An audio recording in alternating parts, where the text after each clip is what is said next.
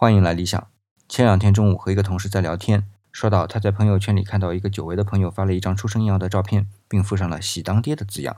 然后他就怀着无比的爱心去点了个赞，然后呢，就看到他的朋友回复他擦汗的表情，我的同事就一头雾水啊，就去度娘了一下，结果他就默默的将那个点的赞给删掉了。